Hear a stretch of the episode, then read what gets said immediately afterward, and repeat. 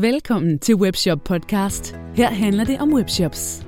Hej og velkommen til Webshop Podcast. Hvis du har overvejet at sælge dine varer i udlandet, så er det i dag, du skal lytte med, fordi vi har lavet en podcast-miniserie, hvor vi kommer til at snakke omkring, hvordan du får succes i udlandet. Og derfor så har jeg inviteret Max fra MexiLocal ja. ind, og vi skal snakke lidt omkring de her helt konkret, hvad du skal gøre, når du skal ud i, øh, i andre lande og indtage nye markeder. Så øh, Max, vil du ikke lige prøve at fortælle lidt om, hvem du er og hvorfor du ved så meget om eksport og e-handel? Jo, det vil jeg gerne. Som sagt, så hedder jeg Max Christensen. Jeg kommer fra den virksomhed, der er MexiLocal, og vi hjælper virksomheder med at lykkes i udlandet. Så siden vi startede virksomheden i to tusind og ti, har det været det eneste, vi arbejder med. Så det er alt fra de indledende overvejelser, hvilke lande skal jeg til, hvordan skal jeg gribe det an til, efter man har lanceret og hjælpe med at drive webshoppen med lokal kundeservice og markedsføring for de kunder, vi har. Så det sidder vi knap fyrre mennesker og laver i dag, og dækker det meste af Europa med vores egne ansatte og så en partner, vi også bruger en gang med. Og vi har jo lavet de her, den her miniserie, hvor vi har delt det op i små steps, og det vi kommer til at snakke om i dag, det er, hvordan man egentlig kommer i gang, hvis man gerne vil i gang med eksport. Så det her det er step et. Kommer ind omkring det her med... Hvad er de vigtigste ting for ligesom at komme godt i gang?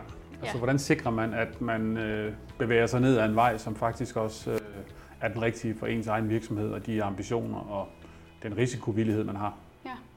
Men Max, hvis du nu starter med at fortælle lidt om, hvorfor det er vigtigt at så lige have det her med eksport, og overve- altså de her overvejelser omkring ja. eksport, og hvor, hvor meget det fylder i dag? Mm. Jamen, jeg tror, det fylder meget for rigtig mange virksomheder. Jeg tror, når man starter en e-handel i dag, så er det de færreste, der tænker, nu starter jeg den her webshop, og jeg vil kun sælge i Danmark. Jeg tror, langt de fleste har tænkt den her mulighed allerede fra starten af, mm. at man kan sælge i udlandet. Og så er det klart, i starten er der enormt meget fokus på sit hjemmemarked, og ligesom få, få fart under tingene her, og få en god position. Og så på et eller andet tidspunkt i det her, den her webshops liv, så tænker man, nu er det nu, jeg skal prøve et nyt marked. Og det tror jeg er vigtigt at undersøge muligheden, fordi det, der jo egentlig handler om, det er jo, hvor får du den næste ordre øh, billigst og bedst. Og det kan jo ikke, det kan jo være, at det er nemmere at få den i Sverige, end det er at få den i Danmark ja. øh, til lavere pris. Så derfor er det en vigtig overvejelse at gøre. Ja, man kan også sige, der er også rigtig, rigtig mange webshops, som nok har overvejet Sverige og Norge, måske ja. Tyskland for den sags skyld, fordi de markeder minder jo meget om Danmark. Ja, og øh, jeg tror også, der er rigtig mange, der går i stå i de her overvejelser, og det er jo så noget, det vi måske kan hjælpe med her, men man går i stå, fordi man tænker, det kunne være fedt, men hvordan er det lige at starte, og kan vide, hvad det koster, og hvad gør jeg så, hvis de ringer til mig bagefter, og jeg ikke har lyst til at tale tysk i telefonen, ja. De her overvejelser, og så tror jeg bare, der er mange, der går i stå, fordi det her er jo ikke en, det er jo ikke nødvendigvis noget, man gør for at øh, få hverdagen til at fungere i sin virksomhed, det er jo noget ekstra, man skal gøre for at tænke fremad, og derfor er det sjældent, noget, der har den der hasteting, som man nu er bare nødt til at gøre det i dag. Og derfor kan det tit blive skubbet foran, tror jeg. Ja. Og det er jo ærgerligt, fordi der er også muligheder i det. Hvis vi nu skulle sige, at jeg havde en, en webshop, hvor jeg sælger børnetøj, og jeg kunne godt tænke mig at komme i gang. Hvad mm-hmm. vil du så sige er første step? Jamen jeg vil sige, at første step, det er jo at prøve at finde ud af, hvad er det for et land, der er det rigtige for mig. Mm. Øh, og der, der, skal, der er nogle overvejelser at gøre omkring... Øh, risikovillighed, det er sådan, at hvis du går til et meget stort land, så er der formentlig en større investering, end hvis du går til et lille land med at komme i gang, og dermed også en større risiko. Så det er jo sådan nogle af de ting, man skal prøve at finde ud af. Så skal man prøve at kigge på, hvem er mine konkurrenter i de her lande? Er det, er det hvad hedder det, Zalando og Tyskland, man skal til? Jamen så er der jo en konkurrencesituation, hvor man skal gøre op med sig selv, har jeg en chance her? Kan jeg vinde kunder fra dem? Kan jeg tilbyde lige så gode vilkår for mine kunder. Det er jo sådan nogle ting, man skal kigge på. Så det første, jeg ville gøre, det var, at jeg ville kigge på nogle markeder, som, som jeg havde tænkt på var oplagte for mig, og så prøve at forstå konkurrencesituationen lidt bedre. Hvem er mine konkurrenter, og hvad tilbyder de egentlig til de kunder, jeg gerne vil sælge til i dag? Så jeg skal egentlig have lavet mig en, en to-do-liste. Er det det, vi er ude i, hvor vi skal have snakket mm, om konkurrenter? Ja, eller altså, hvis du nu ringede ned til mig, når jeg sad på arbejde, og sagde, ja. jeg kunne godt tænke mig at starte en webshop i Sverige, tror jeg, øh, men jeg ved ikke rigtig, om jeg kan klare mig i konkurrencen i Sverige, så vil jeg sige, jamen, øh, så, prøver, så prøver vi at lave en analyse af, hvem er de fem vigtigste online-konkurrenter på børnetøj i Sverige. Ja. Og det gør vi ved simpelthen at lave nogle søgninger på prissammenligningssider, på Google og andre steder, så man får et fornemmelse af, hvem er det egentlig, der dominerer det her marked i Sverige. Og dem vil vi så sammenligne de her fem shops på, på alle de der ting, der er vigtige for os som forbrugere. Det er sådan noget som leveringstid, øh, leveringsomkostninger, hvad koster det for at sende en pakke, returvilkår, hvilket sortiment har de, hvor, hvilke brands har de, og så prøve at sammenligne dem, øh, alle de her fem shops på de her ting, og så vil vi give det til dig, og så kan du kigge på de her fem shops og sige, okay, kan jeg konkurrere med dem? Er jeg, kan jeg levere lige så hurtigt som dem? Øh, har jeg et produktsortiment, der måske er endnu bedre end deres? Er mine priser gode i forhold til de her konkurrenter?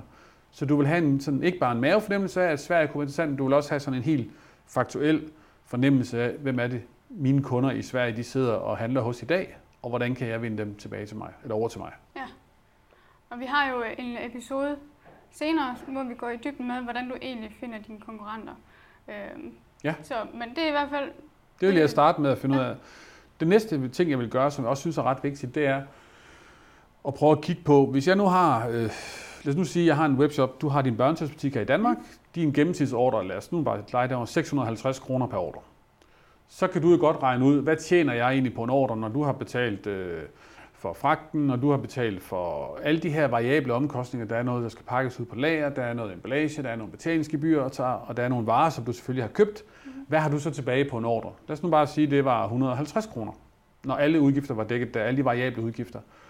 Så vil jeg lave et regnestykke ved siden af og sige, hvis jeg nu begynder at sælge i Sverige, så vil jeg udskifte alle de her omkostninger med, hvad de så vil være i Sverige. Og der vil fragten formentlig være lidt højere. Du vil måske have lidt højere omkostninger på returvarer. Dit lageromkostning vil måske være den samme. Men, men så vil jeg simpelthen lave det regnestykke ved siden af og sige, okay, så hvad vil jeg egentlig tjene per ordre i Sverige? Så kan det være, at den er hundrede kroner. Det kan også være, at den er, den er højere, fordi der måske er nogle andre situationer i Sverige omkring gennemsnitsordren. Så det kan man også godt prøve at kigge lidt på. Så, så får man et regnestykke, som det vi kalder indtjeningen per ordre. Så du ligesom ved, jamen okay, hvis jeg så kommer i gang i Sverige, så vil jeg tjene ca. hundrede kroner per ordre. Så kan jeg også lidt begynde at regne ud, hvor meget skal jeg så, hvor mange ordre skal jeg så have, for at min investering i at lokalisere min shop og gøre den klar, den faktisk øh, kan tjenes hjem. Og så har du sådan efterhånden de vigtigste elementer i, øh, i din øh, businessplan, hvis man skal sige det med et lidt smart ord. Altså, ja. hvad, kan man, hvad kan jeg tjene per ordre, og hvilket land skal jeg til? Og så skal du prøve at regne ud den sidste del af den. Hvad koster det egentlig for mig, før min shop er klar til at blive lanceret i det her land? Ja, vi kommer lige ind på det her med ja. pris og, og hvad det koster senere. Mm. Men det vil så sige, at allerførste step, når du gerne vil i gang med eksport, det er, at du skal have undersøgt dine konkurrenter. Ja. Og så skal du have regnet lidt på, om du har en sund forretning. Ja. Men så, så spejler du egentlig bare din danske forretning over i Sverige, for eksempel? Ja, og så bytter omkostningerne ud med de nye omkostninger, der vil være i det nye land. Så, så, så vi skal ind og have kigget på for eksempel fragt. Vi skal ja. have fundet en fragtleverandør, ja. før vi egentlig har nogle priser at gå efter. Ja, og man kan sige nu, at Sverige er et lidt, lidt, lidt let eksempel her, fordi der er ikke så mange forskelle. Der er selvfølgelig en lille smule dyre fragt formentlig, men hvis nu havde taget Norge for eksempel, så vil der være noget told, og der vil være måske en markant højere fragt, så der vil det faktisk betyde ret meget for din indtjening per ordre. Ja. Og det kunne måske få dig til at tænke, ja okay, så er det måske ikke Norge. Eller du vil sige, så er det i hvert fald Norge, fordi det vi også ved om Norge, det er, at gennemsnitsordren i Norge ofte er markant højere, end den er i Danmark. Så der vil man måske kunne regne med, at gennemsnitsordren var femogtyve procent højere, og så var det måske en rigtig god forretning at gå til Norge. Er det noget, I ved sådan for gennemsnit? Ja, det er meget tydeligt for næsten alle de webshops, vi lancerer i Norge, det er, at de oplever en højere gennemsnitsordre i Norge, end de har i Danmark. Ja. Så sådan nogle ting. Og det er jo derfor, det også kan være godt at have en sparringspartner, der ved noget om e-handel i de lande, man går ind i, i den her situation. Fordi det er jo, man ved jo kun det, man ved. Man ved jo ikke, hvilke andre marketingkanaler, der måske er vigtige i Sverige og Norge eller Tyskland. Og man ved ikke så meget om kulturen omkring e-handel, netop gennemsnitsordre og ja. foretrukne distributører og den slags. Ja, lige præcis. Ja. Det vil så sige, inden du egentlig begynder at oprette C V R-nummer og sådan nogle ting, så skal du lige have kigget på de her ting. Ja, det jeg vil starte med at finde ud af, hvilket land tror jeg er det bedste for mig, og kan min forretning hænge sammen ved at sælge i det land? Ja. Men hvor finder du oplysninger omkring told og sådan noget?